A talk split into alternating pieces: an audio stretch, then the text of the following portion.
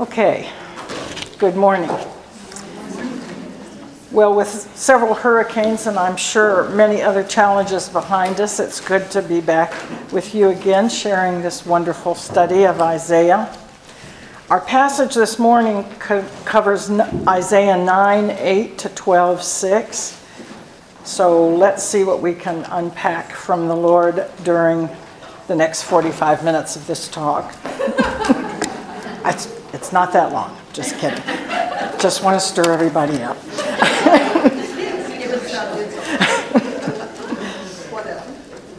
In the first question forwarded to you, I asked that you review the map found on page 360 of your study guide.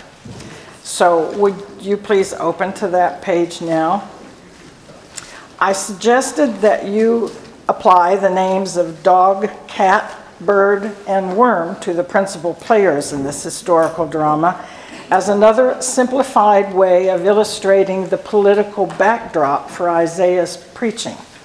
If it doesn't work for you, don't worry. but this is what I suggested. It worked for me over 40 years ago, so I still remembered it. Beginning northernmost on the map with the large empire of Assyria, write or think of the word dog, and then move southwest to the smaller kingdom of Syria, Syria think cat, then move down to the 10 tribes of Israel, sometimes called Ephraim, with its capital in Samaria which is smaller in size and strength than Syria, think bird, and finally move south to the tiny kingdom of Judah with its capital Jerusalem and think worm. And I've certainly not met anything derogatory by these words, only that they are creatures with which we are familiar and we know how they interact with one another. And we also know that it is often the same way we humans interact, especially on the international scene. If one country believes another to have something it wants or needs, history quickly becomes the present. Anyway, in this case, Assyria the dog was after Syria the cat, who was after Israel the bird, who was after Judah the worm. and little Judah under King Ahaz was scared stiff, as Janice reminded us last time. And as often is the case, it was thought the best way out of the problem was to try and make friends with the top dog, who would be able to take out both the cat and the bird, thereby ending the menace from those two. The only problem was that Judah was forgetting that once the other two were out of the way, the dog could easily go for the worm. And it's not so much that the dog wanted the worm. It would just be an appetizer along the way, but it was in the direct path to what Assyria really did very much want, and that was Egypt, another dog. So Judah, rather than putting her trust in God to protect her, as God strongly encouraged her to do through Isaiah, chose to put her trust instead in the reputation of the might of Assyria. Against this background, the Lord, through Isaiah, says three things to little Judah, and they all pertain to God's anger. They ask the questions why is God angry? And what is God going to do about that which has made him angry? That is, which instruments will he use to put them right? And how far is he going to go to do that? How long will his wrath remain? So let's look first at God's anger. On the sheet that was forwarded, I ask us to think about that. You know, you can tell a great deal about a person's character by what makes him angry. For instance, is it because of something happening to him or to someone else? Probably the biggest thing that makes God angry is pride. Chapter 9, verses 8 to 10 reads The Lord has sent a message against Jacob it will fall on Israel. All the people will know it, Ephraim and the inhabitants of Samaria, who say with pride and arrogance of heart, The bricks have fallen down, but we will rebuild with dressed stone. The fig trees have been felled, but we will replace them with cedars. The pride of Israel was in their property. Every time the Lord chastened them through other little nations and took things away, Israel popped back up again and was even more arrogant and with proud ambitions. When God had things removed, they never stopped to ask, why he allowed this to happen or what did God want them to learn from it. Verse 13 reads, But the people have not returned to him who struck them, nor have they sought the Lord Almighty. Scripture tells us that all hardship can be a teaching moment, even if we have not brought it on ourselves. Just look at Job, for instance. But it only can be if we are willing to seek and discern God's wisdom in it. And that is not always easy, of course. Another thing Isaiah says that makes God angry is when his people live as if he doesn't exist. Chapter 9, verses 15 to 17 reveal that not even the elders of the community sought the Lord or spoke the truth. They were aligned with false prophet, prophets who told the people lies. Nor did the widows and orphans seek God, a group God always sought to protect and who should certainly have had some sense of need of him. Verse 17b reads Everyone, everyone is ungodly and wicked, every mouth speaks vileness. So, what can we learn from this? If our leaders mislead and we follow, there will certainly be disorder. We believers do know God exists, and Israel knew that too. Their whole history was tied up in that knowledge. But they did not see fit to acknowledge God with their lives. And we come to church each Sunday to worship and to bless God, hopefully more concerned with what He gets out of it than what we do. But it's very important for us to carry that knowledge of our God and Savior into our work week, to seek the Lord for His will in our life, to ask Him for discernment so that we may not be unduly influenced by all that goes on around us. And we have the Holy Spirit to help us with that. Third thing Isaiah says that makes God angry is wickedness, and here it's in the form of selfishness. Wanting what you haven't got. It always leads to strife, to war. Here, verses 20 and 21. On the right, they will devour, but still be hungry. On the left, they will eat, but not be satisfied. Manasseh will feed on Ephraim, and Ephraim on Manasseh. Together, they will turn against Judah. So they're always fighting, each wanting something the other one has. And every war in history starts that way. James writes in 3:16, "For where you have envy and selfish ambition, there you find disorder and every evil practice." A fourth thing Isaiah says that makes God angry is withholding justice. Verses 1 and 2 of chapter 10 reads Woe to those who make unjust laws, to those who issue oppressive decrees, to deprive the poor of their rights and withhold justice from the oppressed of my people, making widows their prey and robbing the fatherless. So here's a little tidbit I learned. A man, a statesman, lawmaker, and poet named Solon, S O L O N, was actually writing out the laws for Athens at just about the same time that Isaiah was prophesying to Israel and Judah. And this is what he wrote as his first principle Justice can only be achieved if those people who are not directly affected by a wrong are just as indignant about it as those who are personally hurt. So, in other words, you can only have justice when you have righteous indignation. So now we come to the question of what is God going to do about all this? Isaiah tells us God is going to allow powerful nations to invade and conquer proud Israel and Judah. First, Israel will be, will be, taken by Assyria, then, Judah will suffer Assyrian invasion right up to the city gates of Jerusalem and later on, even Jerusalem will fall to Babylon. For their foolishness and apostasy, the people of God will lose their freedom. And the next question is for how long? Let's look at the repetition at the end of verses uh, in chapter 9 of 12, 17, 21, and chapter 10, 4, because they all say the same thing. Yet for all this, his anger is not turned away. His hand is still upraised. So, humanly speaking, this was going to go on for a long while. As we've already seen, Judah was afraid of Israel and Syria, and they both were afraid of Assyria. But initially, Assyria was so far away, Judah wasn't really afraid of that empire and the danger it po- that it posed. And we are sometimes prone to the same thing. It's often the immediate threat that captures all our attention.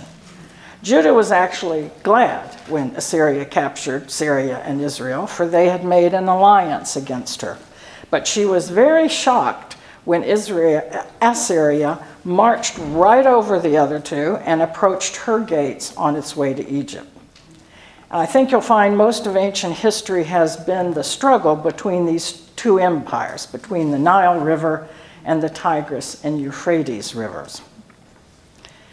Assyria was a proud and mighty empire. Here is a comment I found online. Assyrians were a violent group of people who conquered much of Mesopotamia in their time. They took much of their ideas for art and architecture from their very successful predecessors, the Sumerians.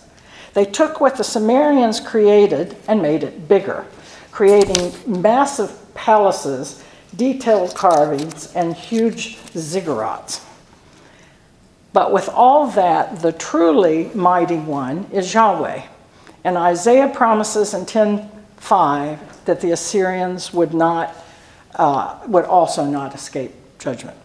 They were sent by God to wake Judah up, not to prosper themselves, and they were only to go so far. So Isaiah pronounces, Woe to the Assyrian, the rod of my anger, in whose hand is the club of my wrath.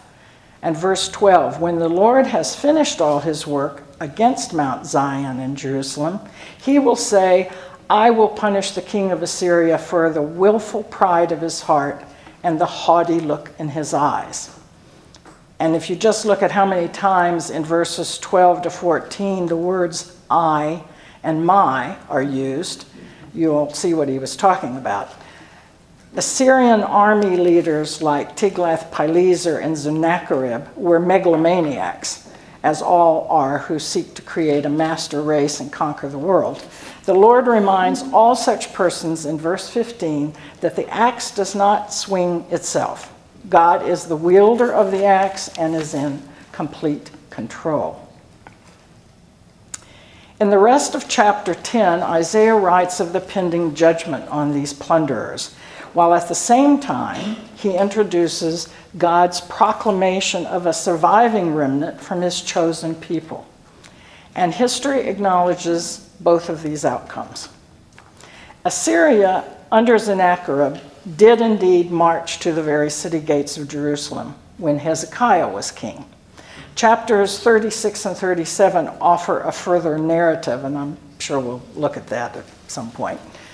But all the cities listed here in the second part of chapter 10 are those along the route that fell to the Assyrians as they spread terror in their wake on their march to Jerusalem. And I felt you could almost hear them. Trump, trump, trump. In verse 28, they enter Aiath. They pass through Migron. They store supplies at Michmash. Rape, pillage, loot. Trump, trump, trump. Verse 29, they go over the pass and say, We will camp overnight at Geba. Trump, trump, trump. Ramah trembles. Gibeah of Saul flees. Cry out, O daughter of Gallim. Just made me think of film clips, clips I've seen of the Nazis on the march in World War II. Or at least it should give a sense of how frightening any invasion and occupation of one's country must be. And these could be headlines in our own day in various parts of the world.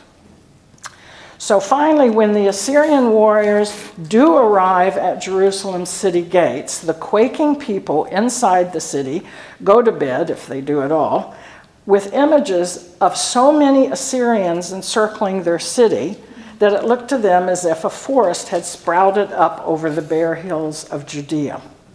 And Isaiah was actually preaching inside the city at that very time, telling King Hezekiah that, and the people not to worry they will be all right.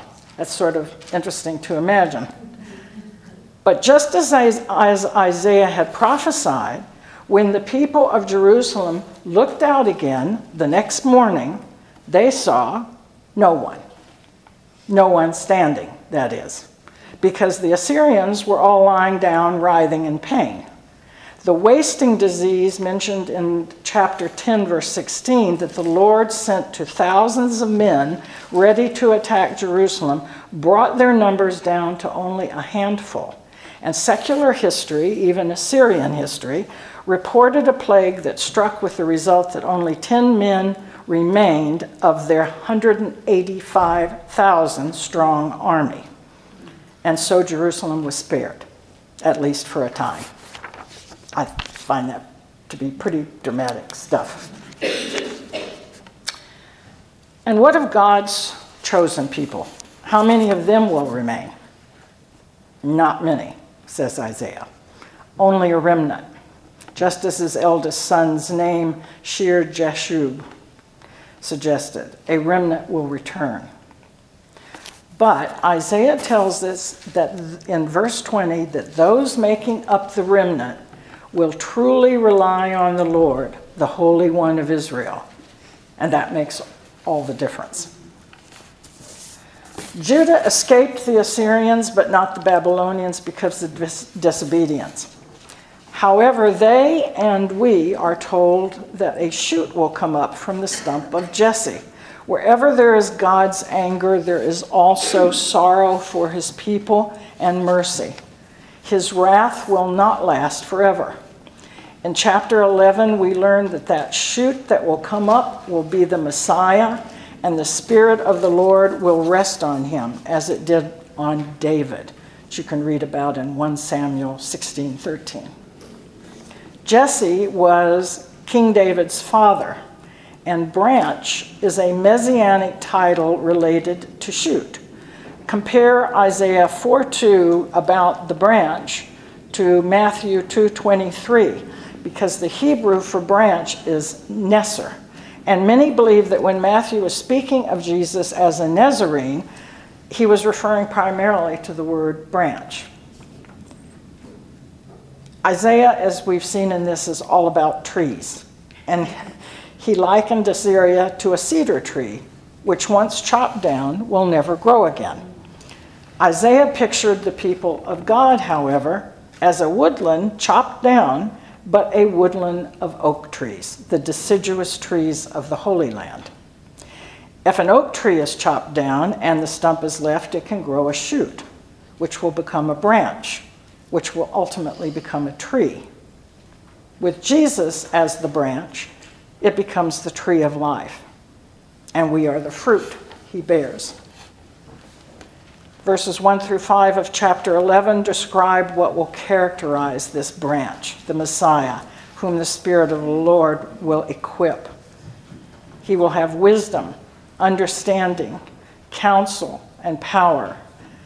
And especially, he will have fear of the Lord, which Proverbs tells us is the beginning of knowledge. That means he will be the spiritual guide, guardian, and example of and for his people. He will judge with equity, not on how things appear or on hearsay, but he will look at the heart and judge with supernatural righteousness. Verses 4 and 5. It also means he will usher, usher in a peaceful reign. Verses 6 to 9 give us a picture of creatures reconciled with themselves and with man. Man and nature have been indissolubly joined sin and salvation affect both. Romans 8:19 uh, says for the creation waits in eager expectation for the children of God to be revealed. We know Noah took animals into the ark. And on Palm Sunday, Jesus came riding into Jerusalem on the colt of an ass, one that had never been broken in. This too was a sign. Isaiah gives us a picture of paradise regained, but he also acknowledges that peace is hard won. It follows judgment and it springs from righteousness. In verses 10 to 16, Isaiah describes the great homecoming in that day, mentioned also in 1020. In that day, Israel, the true people of God, will be restored. A banner will be raised, and people will gather together under one leader, the Holy One of Israel. They will rally with a voluntary and enthusiastic response. They will come from the ends of the earth, no longer bound by nationality. There will be international rejoicing, Jews and Gentiles together. Verse 16 says there will be a highway for the remnant of his people that is left from Assyria, as there was for Israel when they came up from Egypt. This will be a highway with all obstacles removed so that the road to Jerusalem is clear. So now we come to chapter 12 a song of salvation, praise, and hope. Hope because some of this still lies in our future. The song celebrates the end of estrangement, fear, and want.